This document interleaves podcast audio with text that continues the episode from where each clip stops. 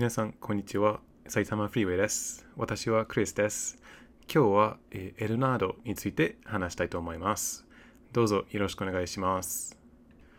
えーと、まず、エルナードは1993年の4月、日本で発売されてて、で、そしたら5ヶ月後に、えーと、北米にも発売されました。えっ、と、1993年の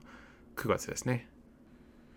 で、まず多分エルナードそんなに人気じゃないっていうか、あの、知ってる人がそんなにいないんじゃないのかなと思いますよね。まあ日本の場合、それなんか自信を持って言えないかもしれないけど、特に多分北米だったら、まあ海外だったら、そんなにエルナード知ってる人がいないんじゃないのかなとは思います。えっと、ちなみに、あの、英語名が、えーエルナードではなく、えっと、The Seventh Saga と言います。なんでエルナードから The Seventh Saga にしたかちょっと全然わかんないんですけど、まあそうしました。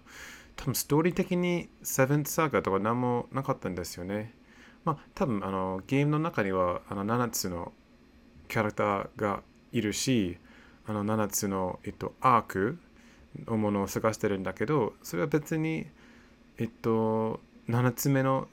サガっていうか、7つ目のストーリーのわけじゃないから、まあ、ちょっと変な名前だなといつも思ってました。で、エルナードだったら、まあ、それはその世界の名前になってるから、まあ、そっちの方が分かりやすいんですね。多分、英語もエルナードという世界になってると思います。まあ、だからそっちの方が分かりやすいんですよね。まあ、えっ、と、とにかく知ってる人があんまりいないと思います。で、えっ、と、そうですね、まあ、ドラゴンクエスト2はすごい懐かしいと思ったんですけど、えっ、と、こちらの方が本当に私と兄しか知らないゲーム、なんか私たちの秘密のゲームな感じずっとだったんですよね。えっ、と、そうですね、私と兄ももうずっとドラゴンクエスト好きだったから、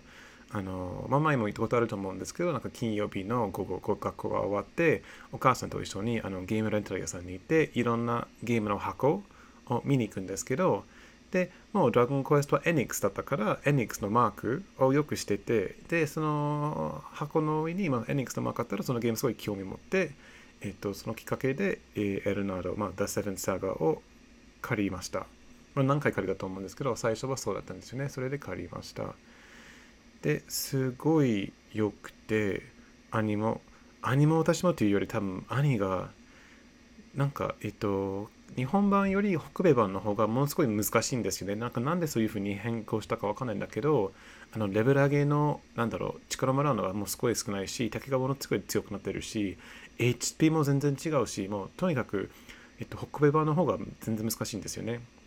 で、私の兄がそういう苦労することがやっぱり好きだったなんかもう頑張らないとできないとか、だから最初の街から出て、多分キャラ、あ、えっと、最初の方に7つのキャラクターあるんですけど、それ自分でキャラクターを選んで旅をするんですけど、で、えっと、キャラクターによる最初に、えっと、街出るときに、まあ、すぐ死んじゃう可能性もあります。もしもしアンラッキーだったら、なんか逃げたくても逃げられない時もあるし、あともし敵がたくさんあったら、まあ、すぐ死んじゃうんですけど、それぐらい難しいんですよね。で、多分それも兄が大好きだったんですよね。なんか、運も必要っていうか、そういう苦労っていうか、我慢っていうか、まあ、そういうことが彼大好きだったので、これがいいゲームだなとかずっと言ってました。なんかちゃんとレベル上げしないと進めないから、ちゃんとするんだよとか、よく言ってたかなと思います。まあ、あの結局言いたかったのは、あの本当に私と兄のゲームな感じだったんですね。あの他の友達はもう聞いたことなかったし、興味なかったし、えっ、と、ちょっと特別感がありました。なんかその後、まあ、ファイナルファンタジーとか、えっ、と、クロノトリガーとか、だんだんだんだんなんか RPG のことがちょっと人気になったっていうか、まあ、前より人気になったので、そういう気持ちがだんだんなくなったんですけど、ちょうどこの誰も知らないゲームがすっごい良かったんですよね。あの、私たちのもの。今でもそう思ってるのかな、私は。えっ、と、ちょっと話が、あの、飛ぶんですけど、ずっと日本に来てからも、あの、中古ゲーム屋さんで探してたんですけど、もう一回も見たことないんですよね。えっと、まあ、秋葉にも見たことないし、で、よくなんか地方のゲーム屋さんにも見るんですけど、見たことないなとは思います。ブレインロールは見たことあると思うんですけど、エルナードはないんですよね。で、やっと日本で買った時には、まあ、それは私の初めてのメルカリの、えっと、買い物ですね。多分500円ぐらいで買ったかなと思うんですよ。だから別にそんなにレアなものじゃないんだけど、ああんまり、まあ、レアの意味面白いんですよね。なんかレアイコール高いと思われると思うんですけど、別に見たことはなかったんですけど、まあ、それでもすごい安かったんですね。まあ、500円ぐらいで白を付きで買いましたね。で、ちょっと前の話に戻りたいんですが、えっと、まあ、正直具体的にいつ買ったか覚えてないんですよね。でもレンタルして、で、このゲームは別に進めなくても、あの7つのキャラクターから選べるから、もういつも最初から違うキャラクターを選んで、ちょっと進もうとしてましてますよね。で、なんかキャラクターによる全然、まあ全然、今でもそうですよね。全然違うんですよ。なんか普通普通のヒーローのキャラクター、ちょっと勇者的なキャラクターもあるし、あのまあ魔法が使えるとか、あの回復のスタイルがある方とか、で、なんか2つのキャラクターが別にあの武器とかあの鎧とかいらなく、1つがなんか宇宙人だったかな。で、もう1つはなんか鉄人とか。で、その2つはあまり武器いらなくても、もともと強いとか。で、デーモン、なんか悪魔みたいなキャラクターもあったんだけど、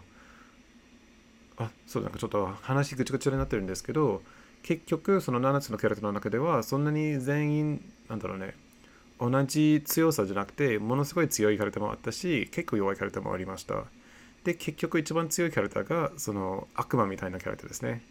多分考え方が悪魔あこれもちょっと話飛ぶんですけどえっ、ー、と悪魔みたいなキャラクターだったら仲悪くなるからあの他のキャラクターとだからそんなに仲間作れないとかだからまあ一人で旅するならもう少し強くしたんじゃないのかなと思うんだけど、まあ、結局あのそのキャラクターでも誰でも仲間になれるからそんなに関係なかったなとは思います。でなんか逆にそういう武器とか鎧とかあの装備できない宇宙人とか結構弱かったかなとは思います。ちょっと、まあ記憶微妙なんですけどそうじゃなかったのかなと思います。あとなんかドワーフのキャラクターあるんだけど、なんかすごいそしたら、ドワーフだったらまあ魔法がないけど強いとか、あの、ディフェンスが高いとか思われるんですけど、なんかそうでもなかった気がしましたよね。多分初めてこのゲームを、あの、クリアしようとしたら、そのキャラクター使ったと思いますけど、なんか全然ダメだったですね。もうずっと苦労してたんですよね。多分そのきっかけで、まあ、何回もやってみたのかな。なんかどのキャラクターにするかも結局決められなかった。で、あの、兄がもうその悪魔使ってたからなんか真似しちゃダメみたいなことあったので真似しなかったけど、まあ、結局そのキャラクターで一番良かったからちょっとずるかったなとは思いますえっとちなみになんか鉄人のこと言ったんですけどもそういう、まあ、ストーリーの中にそういう昔からあるロボットみたいなあの、まあ、民族じゃないんですけど鉄人って言われたものあったんですけどその英訳が鉄人だったんですね。あの TETU 人だったんですね。なんかそれ、普通のなんか変変なことっていうか、あの、別にファンタジーのことはずっと思ってたんですけど、日本語でやったら鉄人と呼んで、すごいなんか英訳が下手だ、下手っていうか、あの、下手じゃないんですよね。多分文字制限の問題で、なんか鉄人も入れられなかったのかな。なんかその7文字しか入れられなかったから、あの鉄人にしたんですね。まあ、あの日本発売から5ヶ月発売されたから英語でだから多分そんなに時間なかったんですよねでもなんか鉄人鉄人なんかちょっと変ですよねあでまあゲームのタイミングで同じ話はできるかなと思うんですけどあのその文字制限でなんかアイテムの名前もちょっとおかしかったしあの敵の名前もちょっとおかしかったしなんかすごい短くしようとしたんですよねなんか Bison か Python の敵があったと思うんだけど、なんかいろんな種類あったんですよね。だから BPython とか PPython とか。で、それ、え、何の略か全然わかんなくてゲーム進んだんですよね。本当に多分その文字制限が大変だったかなとは思います。えっ、ー、と、話結構ぐちゃぐちゃになってるんですね。あ、なんか、まあ、これ、ネタバレと思われる人もいるかもしれないけど、あの、結構最後の方にいたらあのその装備ができない鉄人があのやっとようやく新しい町に行ってその鉄人も装備できるものがありました。でそれ初めて気づいた時には多分私違うキャラクターでやってみたんだけどそれですごい感動多分理解できないと思うんですけどすごい感動したんですよね。で感動しすぎてもうそれで自分のセーフファイルを消してもう一回本当に最初の最初からその鉄人のカラクターを選んでやろうとしました。でなんかずっと今装備何も装備できないんだけどいつかできるようになるからすごいワクワクしてすごい楽しみにしたんだけどで結局それなんか装備しましてであんまり全あんまりっていうか、うん、あんまりここはなんていう違いがなかったらちょっとがっかりしたんですけどえっとがっかりしたんですけどなんか言いたいのはその子供から見ればもう決まってるものこのキャラクターが装備何もできないが急に最後の方に装備できるようになるのがすごい好きなんですね、まあ、すごい楽しかった。でまあ結局えー、っとそうですね。ちょっと記憶微妙なんですけど借り何回も借りてそしたらやっと帰るようになって多分小学生頃かなと思うんですけどで買ってからあの最後までクリアが1回英語でできました。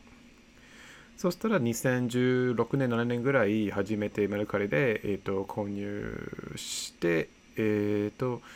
最初スーパーファミコンでやってみたと思うんだけどちょっとすぐ飽きて飽きてっていうかあのまあ、あの最初の5分だけやってふんと思っただけなんだけどスーパー NT といつも言ってるあのアナログというアメリカの会社の、えーと、スーパーファミコンのゲーム機を買ってからもうやっとクリアしました。日本語版。日本語版っていうか日本版。でそうですね。すっごいびっくりしたんですよね。あの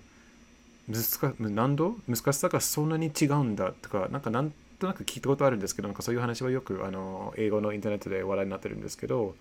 ここまで違うなんだって気づいてすっごいびっくりしたんですよね。あと、あこれ別になんかそのそんなに大きいことじゃないんだけどあの多分あの敵のドット絵？ドット絵っていうかそのアート？も若干違うところもあるんですよね。なんかそういう変な女性みたいな女性みたいな敵があの上に何も着てない場合はあの英語版ではなんか着てるなんかシャツとかそういうこともあったんですよね。だからまあ大きい違いじゃないんですね。でもそういう違いもありました。そうですね。一回子供の頃クリアして、で、一回大人になって日本語でクリアして、で、その時はもっと楽しかった。なんかそんなに苦労しなくてよかったからすごい楽しかったなとは思いました。で、最近でもなんかそれもう6年前だからもう一回ちょっとやってみたいなと思ってます。あの日本語版であの兄がいついつも使ったその悪魔のキャラクターを使ったんですけどやっぱりちょっと違うキャラクターでやってみたいなとは思いますなんか一番、まあ、個人的に弱いと思った宇宙人でやったら楽しそうだなとちょっと思います。ちょっとチャレンジして、まあ、チャレンジって言っても別にえチャレンジ欲しかったら英語版やればいいんですけど、まあ、そこまでチャレンジ欲しくないからあの日本語版でその弱いと思ってるキャラクターでちょっとやってみたいなと思います。えっとちなみにまあ両方英語版も日本語版もあの、まあ、日本で持っていますが英語版もできるはできるんですけど、うん、やろうやりたいやりたくはないんですよね。やりたくないんですね。あでえっ、と一般の感想を言う前にこれも感想かな？まあ別にはい。あの今日お話ちょっとぐちゃぐちゃなんですぐちゃぐちゃなんですけどあの説明書、まあ、そのみんなしてると思うんですけどそのスーパーファミ時代のゲームが特に RPG がものすごいなんか分厚いいい説明書あったんですね。でその説明書の中にそのキャラクターのアートがあるんですけどなんかドラゴンクエストもそうだったんだけどあの北米版のアートがものすごい日本っぽくないんですよね。アニメっぽくないんですよね。えっともうダンジョンズドラゴンズみたいな欧米的なアートだったんですね。だからえーと、8歳とか9歳の子供から見ればこれは日本のものとは全然気づかない。もう名前が Seventh Saga だしそれはすごいなんかえっと Norse？Norse ってなんだっけ？北欧的なあのイメージがあるしサガの言葉ですね。そしたらアートもものすごい Dungeons Dragons みたいだからもう日本のものと全然見えない。だからその時代あの小さい頃はこれは日本のものか気づいたか気づいてなかったかちょっとわかんないですよね。まあ気づいたかもしれないけど。なんか初めて、えっと、日本語版を買ったらすっごいびっくりしたんですね。なんかそういうえっとダンジョンズドラゴンズ的なアートじゃなくてものすごい可愛いアニメのキャラクターだったのでへえとは まあへえとは思いました。はいえっ、ー、とそうしたらちょっと感想についても、まあ、これも感想方なんだけど、まあ、もっと一般的なことをえっ、ー、と共有したいかなとは思いますえっ、ー、と、1つ目が、えっ、と、そのモード7の使い方ですね。えっと、この日本語はモード7かモード7かちょっとわかんないんだけど、なんかいろいろ調べてみても、全部いつも英語で書いてあるんですよ。なんか日本の記事でも、モード7が、まあ、アルファベットで7のあの数字だったんですけど、えっと、モード7の使い方は本当に良かったんですよね。多分他のゲームはこういう使い方やってないんじゃないのかなとは思います。えっと、使い方が、えっと、その世界、世界にあの歩いてる時に、世界からあのバトルに入る時に、もうその全く同じ画面がただモード7に変換して、あの、モード7も説明した方がいいかな。うまく説明、もうその準備はしてないからうまく説明できないと思うんだけど、まあ、あの、単純に 2D なものが 3D になる。なんか平らなものが 3D になる。例えば、まあ、マリオカートもあのそうだったし、F0 もそうだし、あファイナルファンタジー6の、えっと、エアーシェプのところもそうだったんだけど、まあ、そうやって 2D から同じ、えっと、ピクセルのグラフィックを 3D にする。うん。全然下手な説明だったんだけど、まあ、それは置いときます。えっと、とにかく同じ画面を使ってます。ただその同じ画面が 3D にして、その上にキャラクターが現れて、えっと、敵を戦うんですね。だから全く同じスクリーン使って、同じグラフィック使ってるのすごい良かったし、良かったっていうか別になんで他のゲームこうやってないんだろうかなと思いました。すっごいなんか、他の RPG だったらいつもなんか、えっと、バトルの背景がいつも同じもの、なんか森だったらこの同じ森とか、あの街だったら同じなんか街の背景なんだけど、これだったら各バトルの、えっと、背景が異なるから、すっごいフレッシュな感じがすると思いますよね。すっごい良かったですよね。あとこの、このゲームしかやってないわけじゃないと思うんだけど、なんか、まあ、この時代だったらバトルが結構ランダムですよね。なんかいつどこに敵があるかわかんないんだけど、このゲームはまあその地図の上で、まあ、見えないんだけどその画面の右上にちょっとなんかちっちゃい地図が地図っていうかなんかまあ玉みたいなものがあってでその中に敵はどこにあるかそういう白いドットがたくさんあります。だから頑張ったらあの別に敵を戦わないようにできますよね。だからまたそれを無視すればもう完全にランダムバトルになるんだけどそれを見ればもうランダムじゃなくて、ちょっと、えっと、避けるように、あのバトルを避けるようにできる、できますよね。それなかなか他のスーファミのゲームはなかったんじゃないのかな。で、別にプレイステもそういう機能というか、そういうやり方なかったんじゃないのかなと思うから、なんか、まあ、つまり、あの、多分これからのテーマ、このゲームの話のテーマが、なんでこのゲームしかこういうすごいことをしかやったことないのかなとはすごい気になりますよね。こういうことはすごい素晴らしいなとは思います。あとまたバトルについて言いたかったのは、えっと、ま、このゲームのストーリーはあの7つのアークという、ま、昔のものを探してるんだけど、それを手に入れたら、それはバトルで使えるようになります。例えばあるアークは、えっと、自分の HP を回復するとか、えっと、自分の攻撃攻撃力を高まるとか、ちょっと言い方変かもしれない。まあそういうものですよね。だから多分、えっと、例えばラスボスとかの時にもうずっとアークとかずっと使ったりでたまにアタックしたりしてるんですよね。だから何言いたいんだろうね。その時代そんなにえっ、ー、とまあファイナルファンタジー全然そういうスペルあってもシェルとかスペルあってもなんかあんまり効果なかった気がしてるんですけどこのゲームはものすごい効果ありましたよね。うん。まあドラクエもあったんだけどまあまあまあえっ、ー、とそういうアイテムあるのはすごい好きだったんですね。えっ、ー、と、2番目の言いたいことなんですが、えっ、ー、と、音楽、ま、まず音楽がすごいいいんですよね。本当にいいです。なんかちょっとケルケルトっぽいですよね。で、えっ、ー、と、まあ、普段あんまり作成、なんていう、作られた人の話はしないんですけど、この方が、このゲームしか作ってない、あの音楽しか作ってないですよね。他のゲームやってなくて、で、なんかちょっとググってみたら、えっ、と、なんかジャズドラムのスクールとか持っているとかいろんないろんなことをやってるみたいなんですよね。あのゲーム以外のこと。でもそのゲームの経験もすごい大事にしてなんか最近そう彼の Facebook を見つけてなんかえっ、ー、と彼のえっ、ー、とエルナールのサウンドトラックを最近 Spotify に音楽あのアップしたみたいなんですよね。であのただな、えっ、ー、と、音楽がいいだけじゃなくてもうこのゲームしかやったことないからあの他のゲームとちょっと違う感じがしますよね。えっ、と、ドラッグウェイとかファイナルファンタジーとか、このゲームしかないような音楽ですね。で、えっと、同じようなグラフィックのゲーム、あのミスティックアークというゲームもあるんだけど、でそれをすごい好きになりたかったんだけど、まあ、あのそのモード7のバトルもないし、音楽も全然違うし、あのその2つの点であのやろうとしてもなかなか進めなかったんですよね。ずっとなんかその音楽聴きたいなとは思ったりして、なんかなんでモード7の、えーと、機能を使ってバトルしなかったのかなとずっと思ってたんですね。まあ、あのさっき言ったんですけども、Spotify にもあるし、まあ、YouTube でも聴けると思うんだけど、ぜひ聴いてみてください。えっ、ー、と、ちょうど前も言ったことがあるか覚えてないんですけど、なんかこのポッドキャストをちょっと最初の方に音楽入れようかなとなんか何回も迷ってるんですけど、そうだったら、えっと、このゲームの音楽やりたいなとずっと思ってるんですよね。多分私すごい好きで、そんなに人気なゲームじゃないから、まあ、気づかない、このこのあの最初の音楽が、えっと、エルナの音楽を気づく人が少ないんじゃないのかなと思うので、使いたかったなと思ったんですけど、まあ、結局何もしなかったです。でももしかしていつかそうするのかなとは思います。で、最後じゃ、まあ、ほぼ最後の、えっと、感想なんですけど、あのこのゲームの概念がすごい良くて、もう R RPG としてはすごいいいアイデアなんだけど、多分これ以降、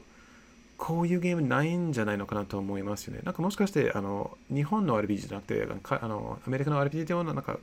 似てるものあるかもしれないけど、この風にやるのは多分このゲームだけなのかなと思います。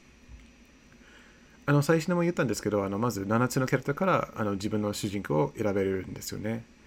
で、別にそうしたら自分、そのキャラクターだけしかいるわけではなく、あの7つのキャラクターは全員いるんですけど、まあ、それは自分がどれにするかだけ。だから、例えばあの旅の中ではいろんなキャラクターあの他の3つのキャラクターと話したりしてて、で、仲間にもできるし、で、仲間にするときに、例えば、あの、まあ、アークをっていうものを探してるんですけど、そのアークを見つけたら、裏裏切りのところもありますよね。特にその悪悪魔のキャラクターがあの仲間だったら、すぐ裏切りするから、なんかそれもすごいショックというか、なかなかこのゲームもないし、で、なんか仲間もできるのもあまりないし、で、しかも、なんかもう仲間にしなくても、まあ、ただ、情報を聞いたり戦ったりもできますよね。えーと、ちなみに多分一番海外版が難しいなのがその戦う時にはあの同じレベルに多分しようとしてるんだけどあの海外版だったらもう本当にずるい戦いですね。もう本当に難しい。なぜかわかんないけどすごいその、えっ、と力の数字が全然違うのですごい大変なんです。なんかぜひやってみてほしいなとは思います。で、えっと、まあ、このアイデアがすごいいいはすごい。まあ、それは間違いないんだけど、もっと残念なのは、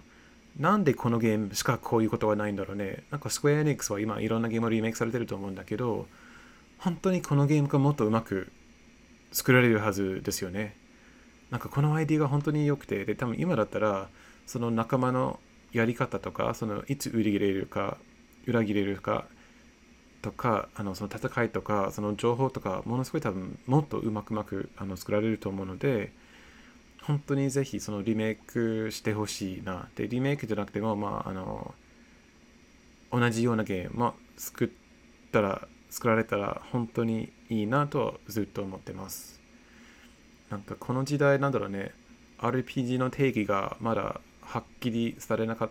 た時にこういうちょっと他のゲームと違うものがあるのはすごい良くて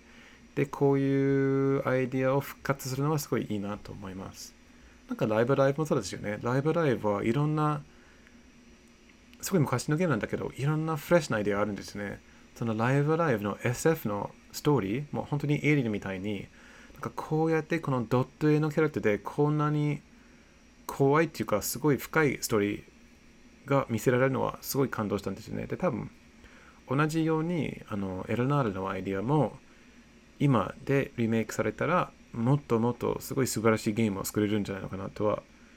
思います。はい、これで以上に、えー、となります。あのこのゲームはぜひおすすめしたいんですよね。特に日本語版、日本版、えっ、と、そんなに難し難しくないから、すごい楽しいと思うしあのこういうふうに RPG も作れるとはなんかいい勉強だなと思いますよねだからもうスコエニックさんが、えーと、このゲームをリメイクっていうかあの新しいシステムに発売されたら本当に最高だなと思いますあの昔はまこのゲームが私と兄の、えーと、特別の秘密のゲームみたいだったんだけど本当にこれから皆さんがプレイするようにできたら素晴らしいなとは思います。えっ、ー、と、はい、それで以上になります。今日も、えっ、ー、と、聞いていただいてありがとうございました。えっ、ー、と、以上です。